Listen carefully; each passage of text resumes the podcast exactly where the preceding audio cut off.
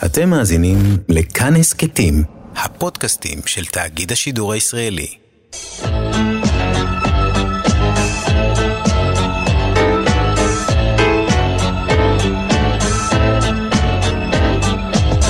גיבור תרבות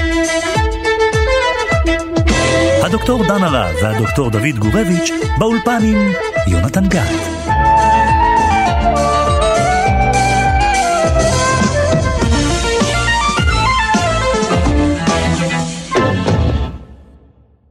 I used to fly around quite a bit, you know. I took a lot of unnecessary chances on the highways. And I started racing, and uh, now I drive on the highways. I'm uh, extra cautious.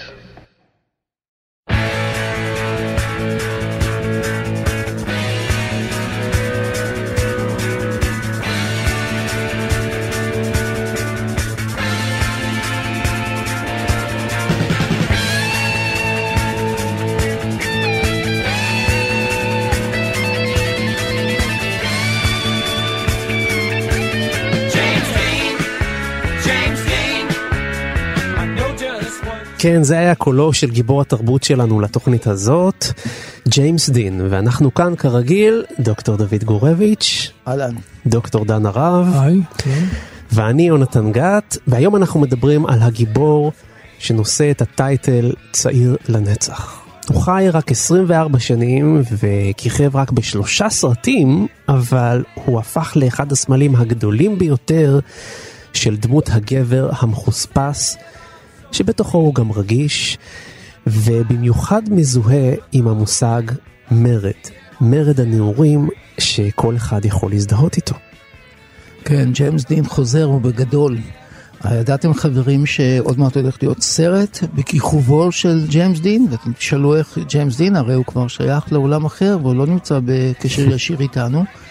אז כמובן שפלאי הטכנולוגיה היום שהקולנוע בעצם נרתם אליהם יכולים לחדש את נעוריו ולהעביר אותו ולאן מביאים אותו אתם יודעים? לסרט על מלחמת וייטנאם. מעניין את הגבר הרגיש והמחוספס הזה הוא יככב בסרט במלחמת וייטנאם. מה מקור הנוסטלגיה? קודם כל, התחושה הזאת שמדובר בגבריות אחרת שנותנת אופציה אחרת mm-hmm. של גבריות. גבריות רגישה אחרת, מורכבת, שהופכת את החלום האמריקאי לבעיה ולא רק לדבר שהוא מובן מאליו. לדוגמה, הפוכה מזו של uh, ג'ון ויין. הדבר השני שהופך אותו לבן על מוות זה כישרון המשחק הווירטואוזי שלו, שהוא מגלם בו את אותה הזדהות אינסופית עם התפקיד, ונכנס לכך. מבחינת הכישרון הזה אפשר להשוות אותו רק למרלון ברנדו באותו עניין, וגם מעניין יהיה להשוות אותו כי הוא גם מגלם סוג של וריאציה נוספת של גבריות כזאת. נכון. הדבר השלישי, אני חושב, מפני שהוא מגלם את הדור האבוד של אמריקה. הדור הזה של הביטניקים, הדור הזה של סוף שנות החמישים, לפני הפרוץ כאילו הגדול של המרד של ההיפים, אותו רגע שאמריקה עדיין שמרנית, אבל עדיין האנשים מרגישים בה חסרי מנוח, האנשים הצעירים, דוהרים באופנועים. Mm-hmm. ולא מוצאים מרגוע לנפשם בתוך הממסד המשפחתי, בתוך הממסד הרפובליקני, בתוך אמריקה הפרברית של שנות החמישים. אני חושב ששלושה הנימוקים האלה הופכים אותו לגיבור תרבות עכשווי מאוד מאוד. יפה, דוד. דן. אז זהו, אני מסכים לגמרי, אבל המילה שאתה השתמשת היא סמל, ונראה לי שלא לא המשכת את זה, ודוד דיבר עליו כגיבור תרבות, ואני חושב שהמילה מין חסרה פה סמל, מין. כן. המילה נכון. הזאת שקצת אנחנו נרתעים ממנה לפעמים וכן הלאה חייבת להיות פה על השולחן. הוא קודם כל מביא, נכון, הוא מביא את המרד והוא מביא את שנות החמישים והוא מביא את יכולת המשחק שלו, אבל הוא בעצם סמל המין המובהק ביותר על סיפם של ה sixties, אנחנו חמש שנים לפני mm-hmm. ה sixties, אבל הוא כבר מטרים את הדבר הזה שבעצם אפשר להציג דמות שמשדרת מין בקולנוע, דמות שהיא פתיינית, דמות שהיא... אפיק לפנטזיות הקולקטיביות של אנשים. בקולנוע האמריקאי זה היה מרומז עד לאותו רגע, זה היה נכון, קוד, במיוחד לגברים. קוד, קוד מוסרי. נשים נכון, זה קצת היה קודם. נכון, נכון. והנה פתאום ילד, mm-hmm. כמעט ילד, בחור בתחילת שנות ה-20, סליחה על הביטוי, משפריץ מיניות. נכון. משברית מיניות, אבל מיניות אחרת. כן. זאת אומרת, מיניות שבירה, מיניות כן. נשית, מיניות הומואירוטית, כן. אה, מיניות למשל כמו במרד הנעורים, שהוא מחבק את אחד הנערים המסכנים שהוא בא יחד איתו לתחנת המשטרה בגלל סיבות שונות, ונותן לו את המעיל שלו, מחבק אותו. זו דמות שעוטפת אותך כדמות גברית. היא בוודאי שונה לגמרי מהמערבון האמריקאי. מדמות הגיבור האמריקאי. אז. המיניות שהיא משפריצה, היא מתרימה כבר את המהפכה בעצם הגאה, את המהפכה המגדרית, את הרעיון של המיניות והמגדר הם ספקטרום מאוד מאוד רחב. של אפשרויות אנושיות, לכן היא מזוהה עם השחרור. חופש, בדיוק. מזוהה עם הרעיון של שחרור, ובמה מזוהה האייקון של השחרור? באופנוע. תחשוב רגע שהאופנוע זה כאילו אייקון אמריקאי הקלאסי ביותר, זה מה שמחליף את הסוס שדוהרים בו במערב. נכון. עכשיו, לאופנוע הזה דוהר האיש הזה שהוא גם מחוספס, גם אבוד, גם גברי, גם פתייני, אבל נמצא בעולם שאין לו פתרונות לו. זו דמות חדשה. ג'יימס דין נולד בשנת 1931 באינדיאנה. כשהיה בן תשע בלבד נפטרה אמו מסרטן, מה שהיה לטראומה גדולה שלא עזבה אותו לכל חייו, וגם מאביו הוא נפרד כשעבר לגור אצל דודתו, שגידלה אותו לבדה. כבר בבית הספר נמשך לשיעורי הדרמה, ובגיל 20 החל ללמוד באקטור סטודיו, אולפן השחקנים המפורסם של איליה קזאן. שם למדו גדולי השחקנים כמו מרלון ברנדו, רוברט דובל, ובהמשך גם רוברט דנירו, דסטין הופמן ואחרים. בתקופות מסוימות הוא רעב ללחם ונאלץ לישון במכונית כיוון שלא היה לו כסף לתשלום שכר דירה. את תפקידו הראשון ביצע בפרסומת לקוקה קולה. הוא שימש כבודק פעלולים בתוכניות טלוויזיה, ואחר כך הופיע בתפקידים קטנים בקולנוע ובלא מעט סדרות. את התפקיד המשמעותי הראשון בקולנוע הציע לו איליה קזאן, שהעדיף אותו על פני פול ניומן, וליהק אותו בשנת 1954 לסרט קדמת עדן. על תפקידו הבלתי נשכח בסרט הזה זכה בפרס גלובוס הזהב והיה מועמד לפרס האוסקר. הסרט השני בכיכובו היה מרד הנעורים, שהפך לסרט פולחן. כפי ששמענו בפתיח, דין אהב מאוד מכוניות מרוץ ואופנועים, והרבה לנהוג במהירות מופרזת, מה שלהגדרתו העניק לו תחושה של התעלות. הוא אפילו רכש פורש ספיידר לתחרויות מרוץ מקצועניות, ושבר את שתי שיניו הקדמיות בתאונת אופנוע. הוא נהג ללבוש ג'ינס וטישרט, ומנהלי האולפנים אילצו אותו ללבוש חליפות ערב, ולהשתדך לנערות זוהר שאותן הכירו לו יום לפני כן, הכל למען הצילומים לעיתונות, באירועי בכורה. ביוגרפים שונים טוענים שג'יימס דין היה ביסקסואל, ואחד מבני זוגו היה לא אחר מאשר אותו מרלון ברנדו. הוא היה קצר רועי, והשתמש במשקפי ראייה עם מספרים גבוהים רק כאשר לא צולם. חברת וורנר בראדרס החתימה אותו על חוזה של מיליון דולר שבעבורו יככב בתשעה סרטים. אבל את סרטו השלישי בסך הכל, ענק, ג'יינט, לא הספיק להשלים, כיוון שב-1955, כשהוא רק בן 24 בלבד, נהרג בתאונת דרכים. באופן אירוני, הוא קיבל דוח על מהירות שעתיים לפני התאונה הזו, ומבדיקה שנערכה לאחר התאונה מתברר שג'יימס דין לא נהג בכלל במהירות מופרזת כשנהרג. עד היום הוא השחקן היחיד בהיסטוריה שקיבל יותר ממועמדות אחת לאוסקר לאחר מותו. השם שלו מוזכר באינספור שירים בין היתר של מדונה, R.E.M, לו ריד, ביונסה, טיילור סוויפט וליידי גאגה. ועוד דבר אחד נוסף, באחד הראיונות ג'יימס דין אמר ככה: להיות שחקן טוב זה לא קל, אבל להיות בן אדם זה הרבה יותר קשה.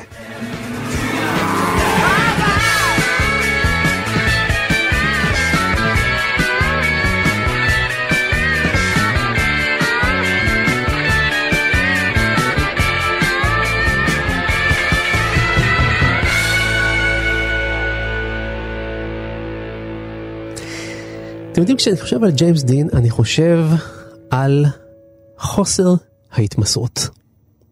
תמיד יש תחושה שיש בו משהו לא נגיש. יופי וקסם שאי אפשר להתקרב אליהם. אפשר לראות את זה מאוד חזק בתמונות שלו. אם תיזכרו בתמונות, אה, תפתחו גוגל ותעשו ג'יימס דין, אתם מיד תראו את זה. הסיגריה על קצות השפתיים, ידיים בכיסים, כשהמבט שלו מופנה הצידה במין חוסר עניין או חוסר התמסרות למצלמה.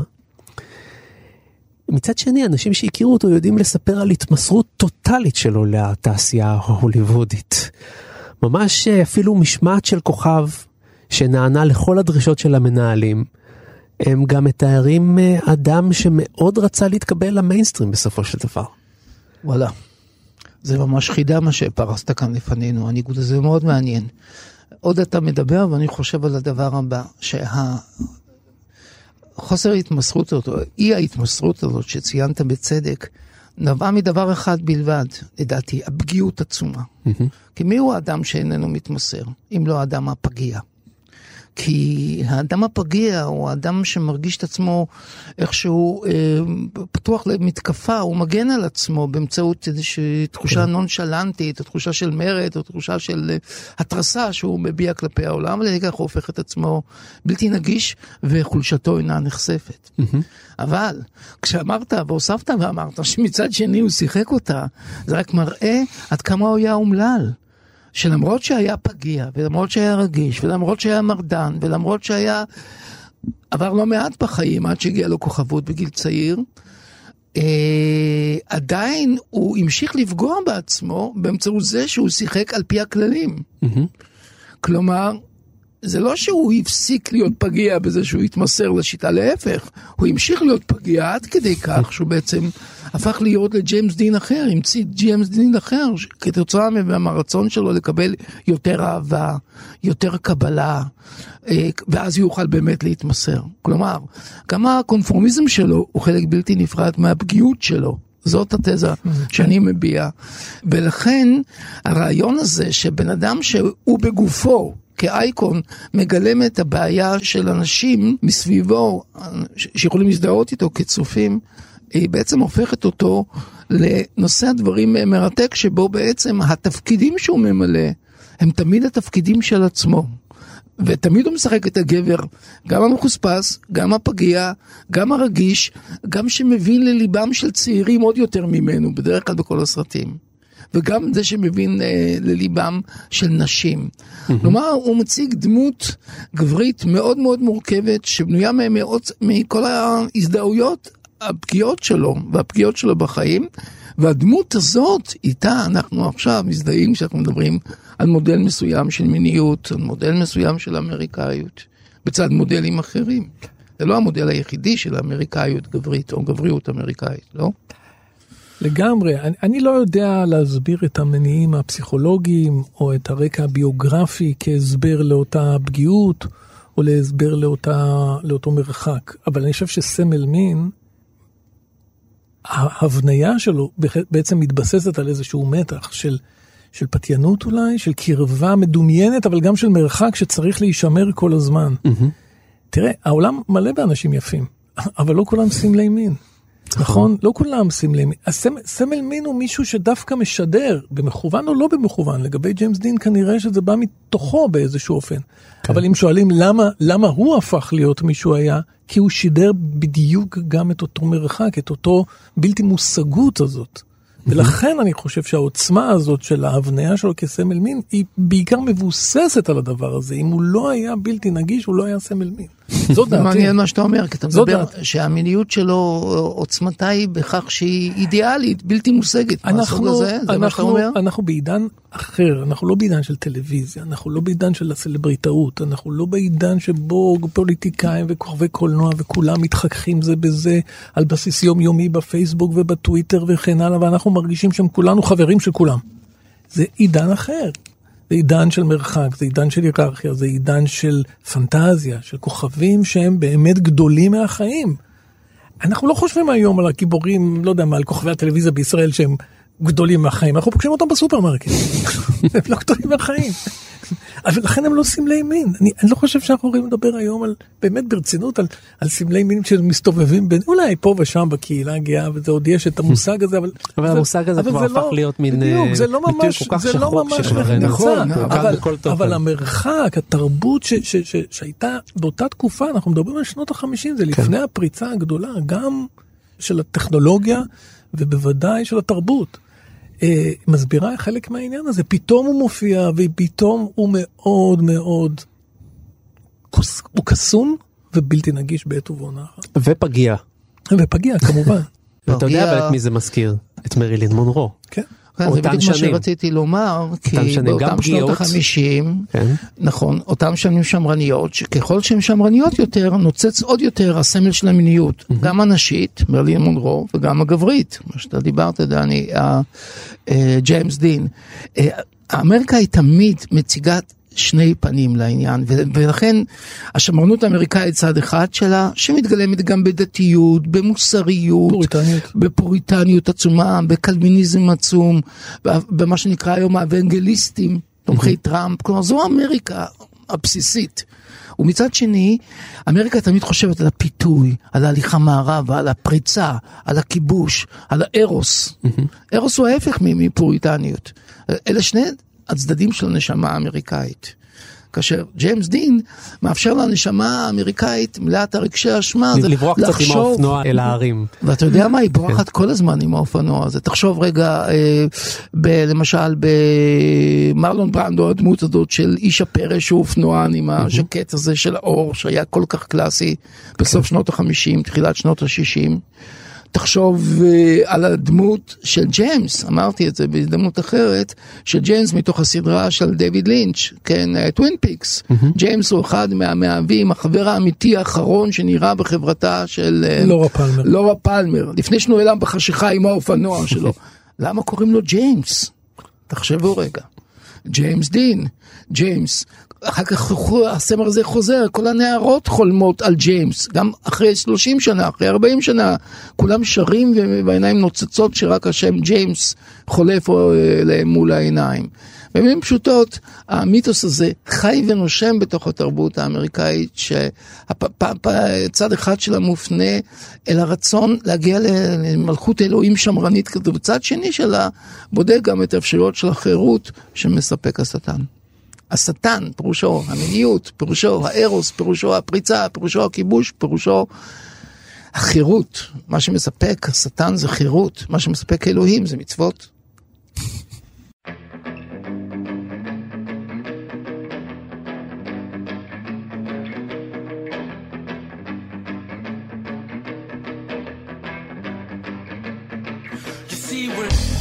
Dean of the music scene.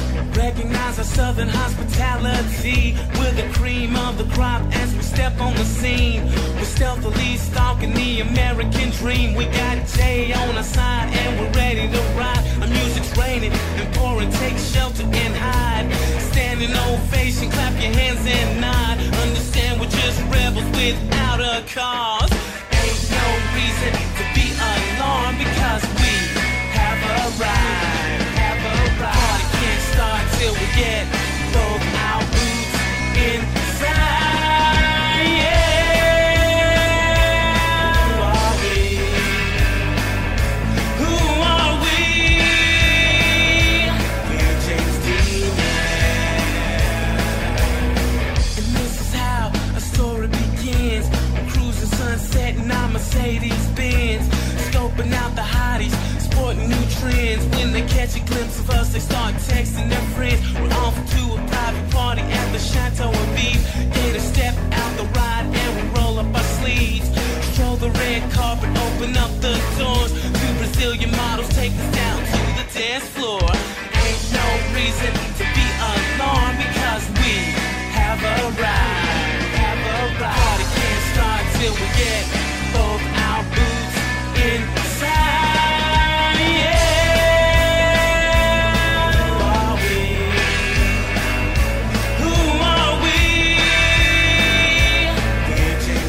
עוד משהו מעניין אצל ג'יימס דין זה, אני אגיד משהו קצת מכליל, אבל תחשבו על זה, כל המושג ההוליוודי זה הכללות.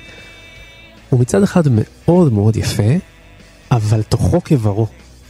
מה הכוונה? זה זאת שמע לי מסתורי מה שאתה אומר. זאת אומרת, הוא באמת היה מוכשר מאוד, שחקן מחסד. לא היה רק פנים יפות.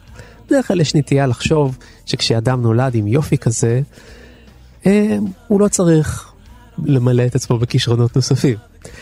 זה לא נכון לגבי ג'יימס דין, האמת היא שזה גם לא היה נכון לגבי מרלון ברנדו, אבל ג'יימס דין אה, הצליח גם בחייו הקצרים וגם עם המראה שכביכול היה אמור לפתוח לו דלתות, הצליח למלא את החיים שלו בהרבה מאוד תוכן.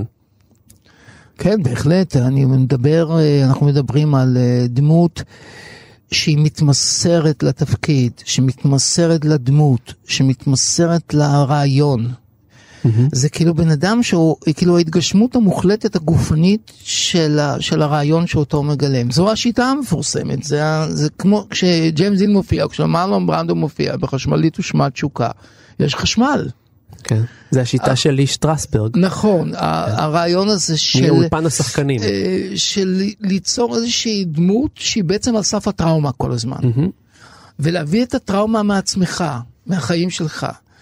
ולא היה לו קשה, היו לו כמה טראומות, הוא, הוא היה קצת דמות אה, לא רחוקה, אתה דיברת על זה שהוא ישן במשאיות, התפרנס מפה ולשם, אה, לא חסרו לו דברים כאלה מהסוג הזה, לא בא איזה מבית, אני יודע, שם על יד בוסטון, ו- והוא לא היה שם כן. מראשוני ה- אלה שהגיעו לאמריקה ב- במאה ה-17. הוא מדבר על, ה, על האדם שהוא על הסף של התפוצצות, זה מה שיש בדמות שלו. אני חושב על ג'יימס דין, אני חושב על אדם שהוא על סף התפוצצות כל רגע. נכון. הוא, הוא כאילו, הוא מנסה כאילו לשלוט בעצמו לפני הוא יוצא, או שיפרוץ בבכי, התפרצות, התפוצצות אחת, או שיפרוץ באלימות, אפשרות אחרת, או שהוא יפרוץ ויישבר וייכנס לדיכאון, או שהוא ייכנס לאיזושהי מלחמה כללית על אבא שלו, על המקום שלו, למשל, כמו בסרט אה, קדמת עדן. אה, הוא אדם שהוא לא מכיל, אלא בעצם נמצא במצב שבו הוא עצמו הר געש שמתפרץ כל שנייה ושנייה, לכל כיוון. אתה יודע שאתה מתאר כרגע את שיטת סטניסלבסקי, להחזיק שבע שמיניות בתוכך ולשחרר רק שמינית אחת. בסדר, אז, החוצה, אז, אז, בוא. אז, בוא, אז, בוא. נגיד, אז בוא נגיד שאנחנו מדברים על איזשהו מיזוג של עד שזה דברים. מתפוצץ באמת. זה חייב להיות משהו שאתה כאילו מחזיק כאנרגיה קשה. כי אם זה לא יהיה אנרגיה קשה על סף ההתפוצצות לא תהיה לזה עוצמה. אני חושב שהמשחק הזה שקע לגמרי, אנחנו לא מדברים היום על משחק מהסוג הזה, היה נראה לנו אנכרוניסטי.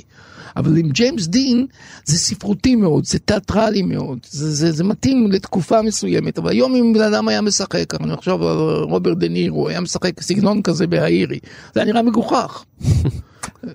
גם הוא כאילו נמצא כל הזמן במתח עצום על סף התפוצצות, אבל בצורה אחרת לגמרי. אה, זה כאילו, דין מגלם את הכבוד לטראומה. שלא רבים הגיבורים האמריקאים מגלמים אותה, אבל כולם טראומטיים בצורה זו או אחרת.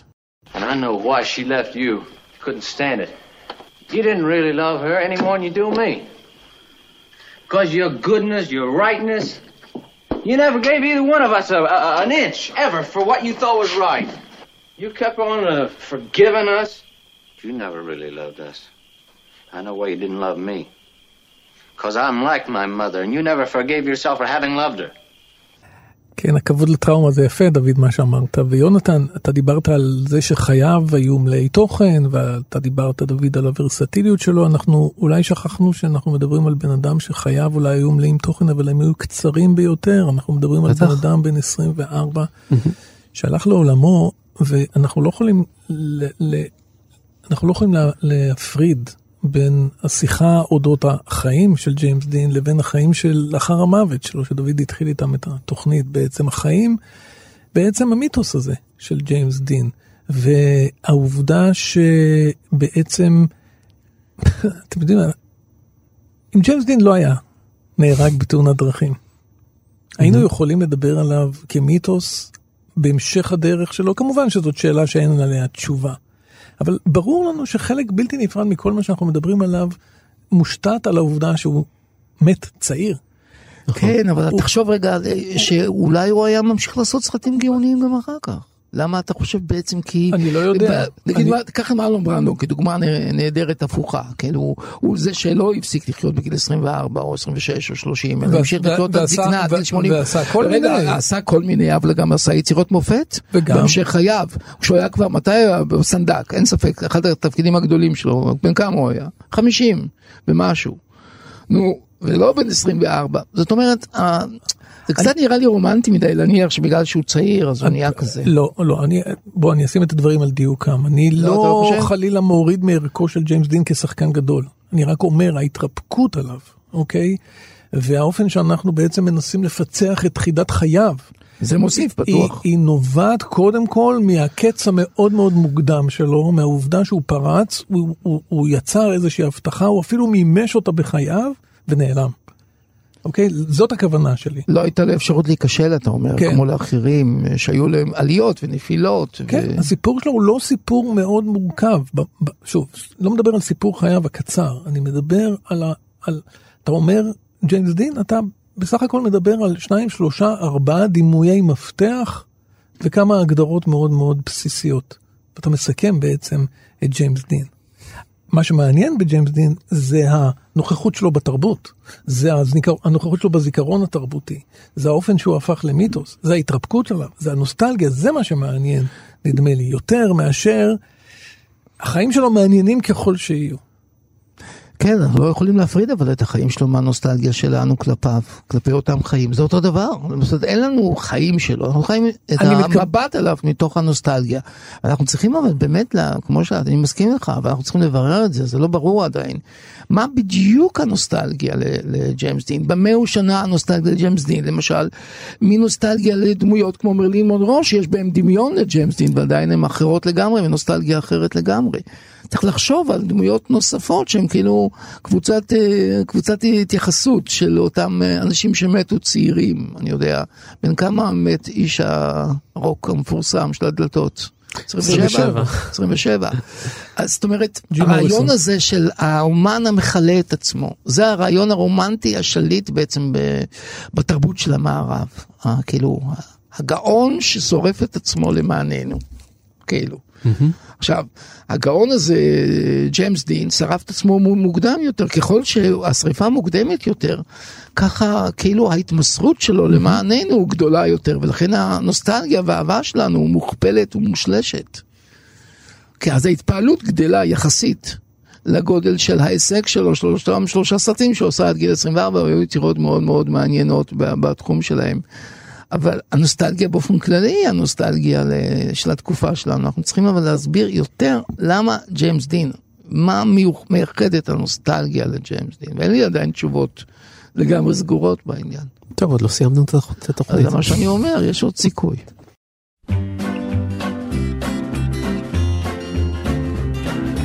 Saturday morning cereals chapters 1 through 15. Fly paper, penny loafers, lucky strike green. Flat tops, sock hops, Studebaker, Pepsi please. Ah, do you remember these? Cigar bands on your hand, your daddy's socks roll down. Sticks, no plugs, and aviator caps with flaps that button down. Movie stars on Dixie cup tops and knickers to your knees. Ah, do you remember these?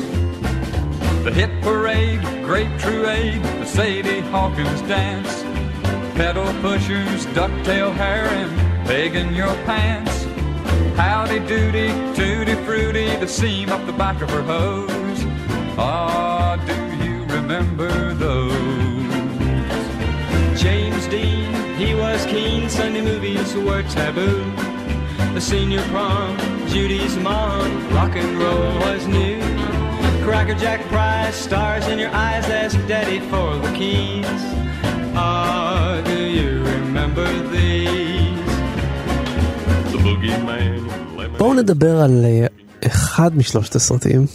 אתם יודעים שג'יימס דין, יש לו סטטיסטיקה של מועמדות לאוסקר יותר מכל שחקן אחר בהיסטוריה. שניים מתוך שלושה מהתפקידים שלו הוא המועמד לפרס טוב, האוסקר. תמיד, תמיד יש לו, אבל- יש לו תמיד את הסטטיסטיקה הכי גבוהה, כי הוא מת צעיר, תמיד נכון, הכל נכון. עובד לטובתו, אפילו הסטטיסטיקה הזאת, ממה היא נובעת?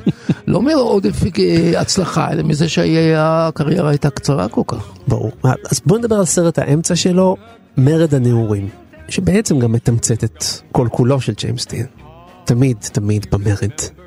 אתה יודע, במקור זה נקרא Rebel without a cause, כאילו מרד ל- ללא סיבה, מרד לשם מרד, כן. מרד לשם מרד. ואני חושב שבעניין הזה ג'יימס דין יש לו זכויות, זכות יסוד, נגיד מניית יסוד ב, ב, בעולם הזה של המרד, המרד הצעיר, המרד הקולנועי, המרד בקולנוע, המרד של הקולנוע האמריקאי וכן הלאה. Mm-hmm. יש אה, שורה ארוכה של so called מורדים. אתה יודע, בכלל הדפוס הזה של משפחה, צריך לדבר על זה אולי פעם אחת, משפחה. כן. המוסד הזה, המוסד המקודש כל כך בתרבות האמריקאית. אתה יכול להגיד הוא מקודש בכל מקום. אבל תחשוב על כמות הפעמים שהמשפחה היא הבסיס של הז'אנרים האמריקאים, מהמערבון ועד קומדיית המצבים האמריקאית, ואפילו הטלוויזיה. המאפיה. כן. אפילו המאפיה, זה תמיד משפחות, משפחות אה, גרעיניות, משפחות סימבוליות, זה תמיד משפחה. למה משפחה? אנחנו מבינים למה משפחה, כי משפחה זה היציבות, משפחה זה הכלכלה, משפחה זה השגשוג, משפחה זה הנצח, זה ההמשכיות, משפחה זה בעצם המסורת, זה משפחה וזה יסוד מרכזי של הקפיטליזם, ומולה תמיד, אנחנו כבר דיברנו על זה, מגיע האינדיבידואל, מי שפורץ החוצה, מי שאיננו שבע רצון מהכאן ועכשיו, איננו, איננו שלם עם ההגדרות המאוד מאוד ברורות של השגשוג, של היציבות, של ההמשכיות וכן הלאה, הוא פורץ דרך, וגם זה חלק מן האתוס האמריקאי, האינדיבידואל הזה שלוקח אותנו קדימה, שפורץ דרך, שמחדש. אה, אז אני חושב שג'יימס דין במובן מסוים הוא מתווה את הדרך להרבה מאוד סרטי צעירים שבאו אחריו. כן. אני יכול לחשוב על הבוגר, כן? בטח. סוג של, זה אותו, זה לא אותו דבר, אין מה להשוות, אבל גם זה, בוא נגיד, תיאר איזשהו דור בקולנוע האמריקאי, כן? אנחנו מדברים פה על שנת 67, ארתור פן, לא הרבה שנים אחרי ג'יימס דין, וגם פה משפחה אחרת, לא משפחה הרוסה, ההפך, משפחה מאוד בורגנית. וגם פה דסטין הופמן, גם הוא בא מהאקטור סטודיו. נכון, נכון, נכון, הבחנה יפה, וגם הוא יוצא נגד השיטה, יוצא נגד האתוס, יוצא נגד מה שהדור ההורים מצפה. במובן הזה, זה, זה באמת חלק, חלק מרכזי בתוך, ה, בתוך האתוס הקולנועי האמריקאי. Can't you answer? What's the matter with you anyhow? He's just loaded, honey. I was talking to Jim. Well, I'd uh, like to just explain. You see, we just moved here, you understand, and the uh, kid hasn't got any friends, you Hey, understand, well, tell and him we why we moved moved into here. it. Will you hold it, Jim? Tell him, why, tell him, man, why we moved here. Will you hold it? You can't protect me. Do you mind if I try? Do you, do you have to slam the door in my face? I try to get to him. What happens? Don't I buy you everything you want? A, a bicycle? You get a bicycle. A car? Oh, you buy me many things. No, no. Well, not just buy We give you love and affection, don't we? Well, well, then what is it? Was it because we went to that party? Well, you know what kind of drunken brawls those kind of parties turn into. It's not a place for kids. A minute ago, you said you didn't care if he drinks. He said a little drink. You're tearing me apart! What? You, you say one thing, he says another, and everybody changes back again!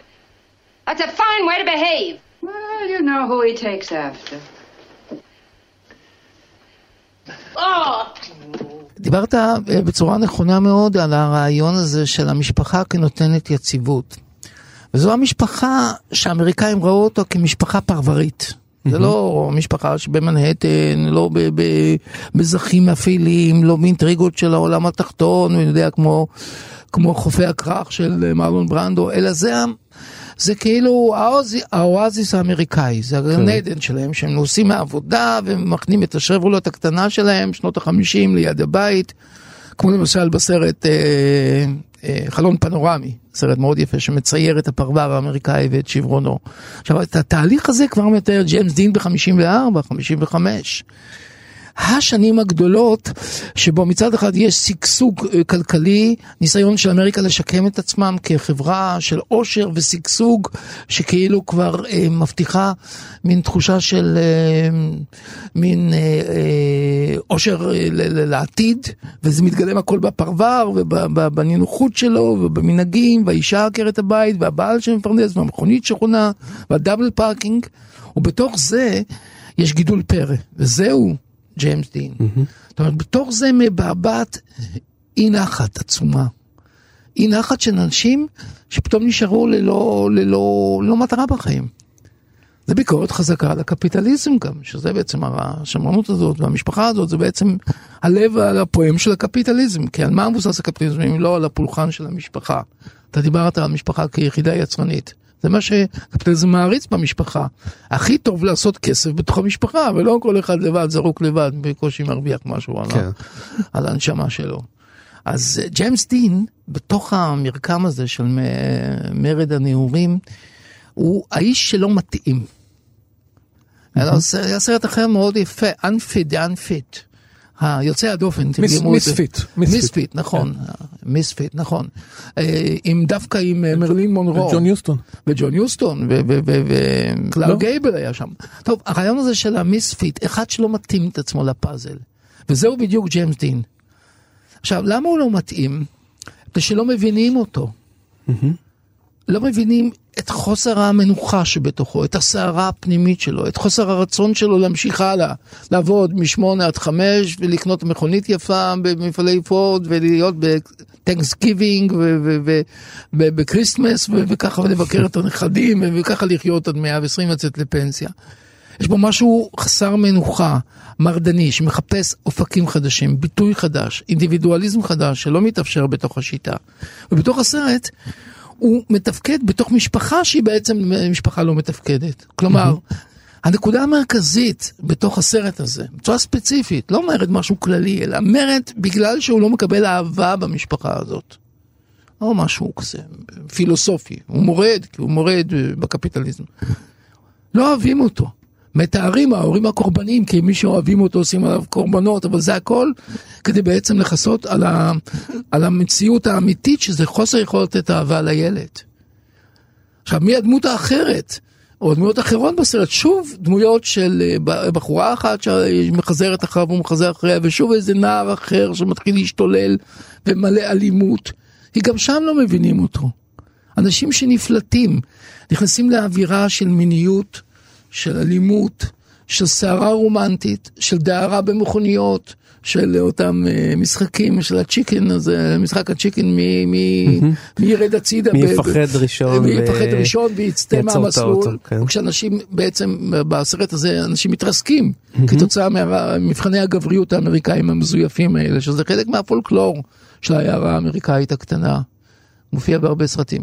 עכשיו הוא אדם שלא מוכן אל השקר החברתי הזה, שההורים שלו רוצים בו, שההורים של הנערה רוצים בו, שכולם רוצים בו. וההתפוצצות נובעת מזה שהוא דובר אמת. הוא מגלה בעצם את המציאות האמריקאית במערומיה. על כך הוא משלם מחיר מאוד מאוד יקר. עכשיו, הדמות הזאת היא הדמות של המרד. היא דמות שמגלה את חוסר האהבה שבתוך המבנה השמרני של המשפחה האמריקאית. זה נקודה חשובה, האהבה. ולכן בשנות ה-60 זה לא פלא שהאהבה הופכת להיות הנושא המרכזי, הרגשות, ולא היעילות, הקפיטליזם, אה, אה, המשפחה, יחידה יצרנית וכיוצא בזה. פתאום האהבה עולה על ראש השמחה, הספונטניות, הרומנטיות, השבטיות. כל הדברים האלה שהם לא מורשים עדיין בסרט כמו מרד הנעורים, פתאום עולים בסוף שנות החמישים עם הרוקנרול, עם הדברים האחרים הזוהמים, ומחפשים בעצם גאולה לגמרי לגמרי אחרת. כאילו אמריקה חולמת חלומות אחרים, ומי שחולם עבור אמריקה את החלום זה ג'יימס דין. ואיתנו המורה שלנו לקולנוע, נחמן אינגבר. אהלן. אהלן. נחמן, אתה חושב שהיופי של ג'יימס דין מטעה? כמו שאני חושב? זאת אומרת שהוא שחקן לא פחות טוב מאיך שהוא נראה. תראה, אה, הוא לא היה זוכה למקום כזה בתודעה העולמית, אם הוא לא היה בעל יכולות משחק, מה, מה אני אומר ומה אגיד, משובחות. כן. אתה שופט אותו בסופו של דבר על סך הכל של שלושה סרטים. נכון. שים לב לאימפקט שלו. אה, זה לא, אתה יודע, אך ורק מתנת טבע, אך ורק יופי. זה קשור גם עם מושג שנקרא עבודה קשה. כן. איך היית מתאר את שיטת המשחק שלו? למשל מול שחקנים נוספים שהיו באותה תקופה, כמו מרלון ברנדו, כמו רוברט דובל ואחרים. מה אתה חושב כו- אותו? כן, תראה, הם כולם אה, חניכי סטניסלבסקי בגרסת אה, לי סטרסברג. כן. האיש שבעצם הביא את מורשת סטניסלבסקי לארצות הברית. ב Actor Studio. כן. כן, כמובן. המהות היא היכולת להוציא מתוכך את אותן רגשות שהדמות שאתה מגלם אמור אה, להוציא ובאינטנסיביות בלתי רגילה. הוא, אני חושב, משלושת השחקנים המזוהים עם המסורת הזאת, הצעירים המורדים שמגיעים להוליווד בשנות החמישים והשלישים, הוא האינטנסיבי מכולם. הוא יכול להוציא מתוכו אה, אה, מגוון כזה של רגשות, שעם כל הכבוד אה, למי שאני חושב גדול השחקנים באותה תקופה, מרלון ברנדו, אה, אצלו, שוב, גם בגלל שזה מבוסס על שלושה סרטים בלבד, זה אינטנסיבי ביותר. כבר בסרט הראשון הוא מגלם דמות מקוללת, אה, הלו הלו אה, בקדמת עדן, הדמות שהוא מגלם נובעת מקין שרצח את אחיו הבל אה, בספר של ג'ון סטיינברג. היכולת שלו לגלם את הרגשות הסוערים בתוך אה, נשמתו של הבן המקולל, הבן ואביו לא נותן לו את הברכה. המם את הצופים, זאת אומרת, תצוגת משחק כזאת אה, בסרט ראשון היא נדירה מאוד, כן? כן. ותחושת העוצמה של הבן המקולל שכל כך רוצה לקבל את ברכת, ברכת האב, אה, משפיעה על המשך אה, הדמויות שאותם הוא מגלם. נחמן, אתה יכול לתאר לנו בכמה מילים מהי שיטת סטניסלבסקי? שאותה הוא למד?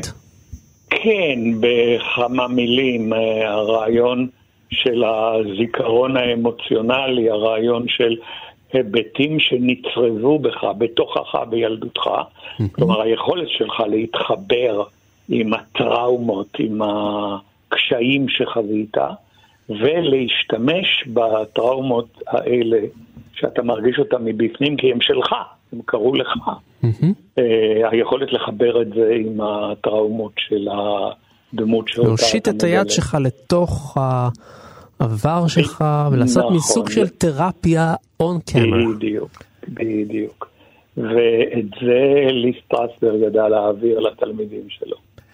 כן, רציתי לשאול אותך, נחמן, לגבי הנוסטלגיה, סוג הנוסטלגיה. יש לנו הרבה מאוד אה, רגשות נוסטלגיים לכוכבי העבר, אה, כוכבים גדולים מן החיים שמסמלים באופן טרגי ומאוד רומנטי, מוות צעיר, שכישרון גדול.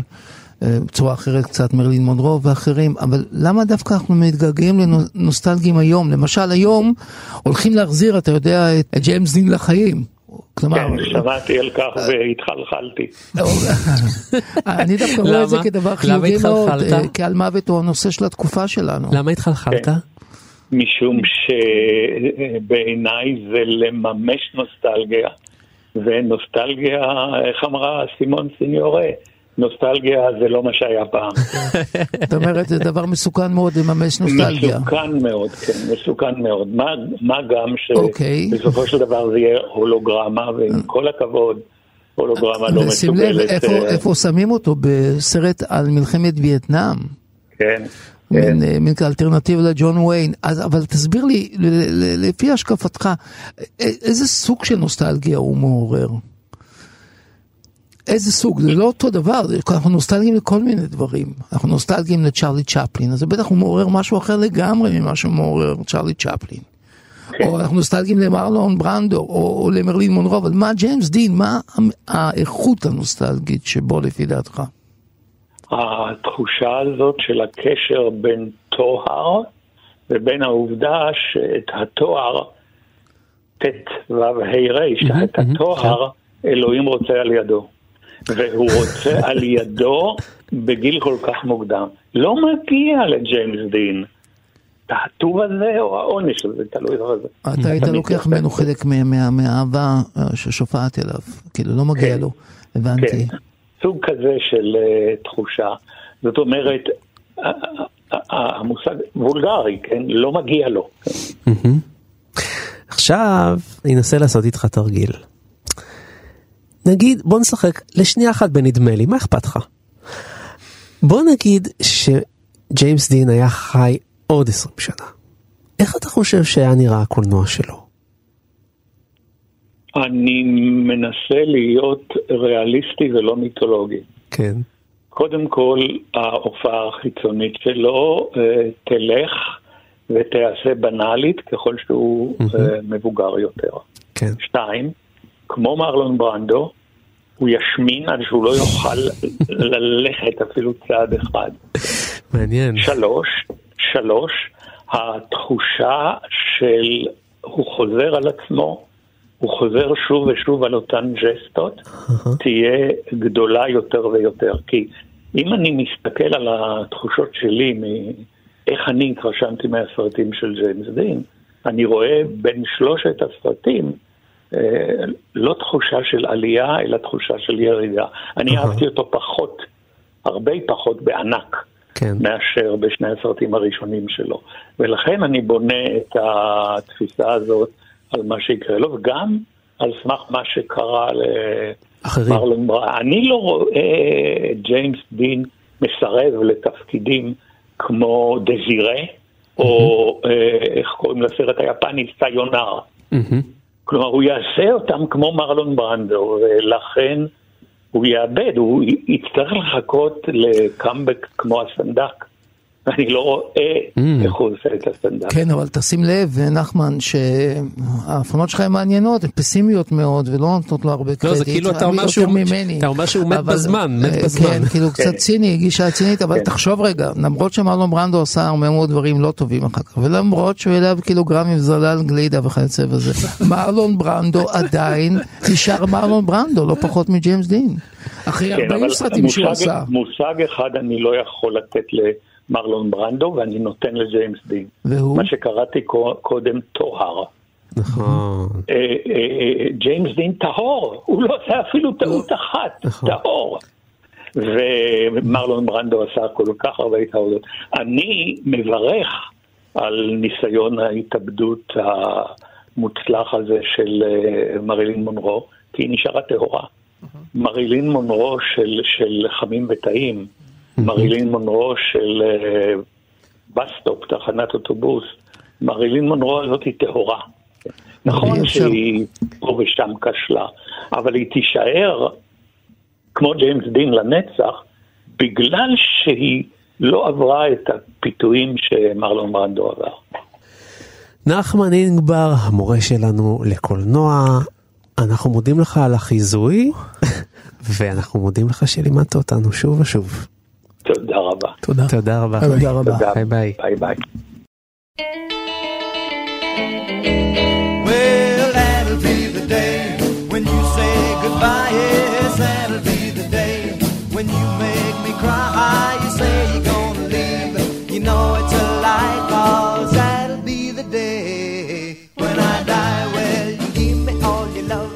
סיימנו, אבל זה לא נגמר, כי לגיבור תרבות יש עוד עשרות תוכניות שהקלטנו ושידרנו עד היום, וביניהם על עוד שחקנים מפורסמים, כמו מרלון ברנדו, ושחקנים אחרים וגם דמויות אחרות מעולם התרבות.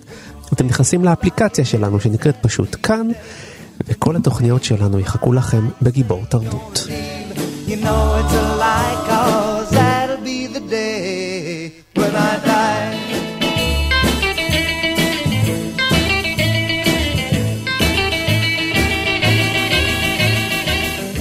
אני רוצה להודות לטכנאית שלנו, חן עוז, אייל שינדלר ולצח סלוצקי שהביאו אותנו כאן לשידור. אני רוצה להודות לחברים שלי כאן באולפן, דוקטור דוד גורביץ' שמעיל אור. אני זוכר שבתקופה מסוימת אכן היה לי מעיל אור. אתה רואה? אתה רואה. אתה אני יודע את הכל. לך הכל. אז אני מודה גם לכם, ואני מודה לכל אלה שהאזינו לפודקאסט הזה. ולדוקטור דן הרב עם האופנוע פה. כן. נכון, דוהר-. אל המרחב. תודה יונתן, תודה דוד. זה אופנוע אמיתי, לא?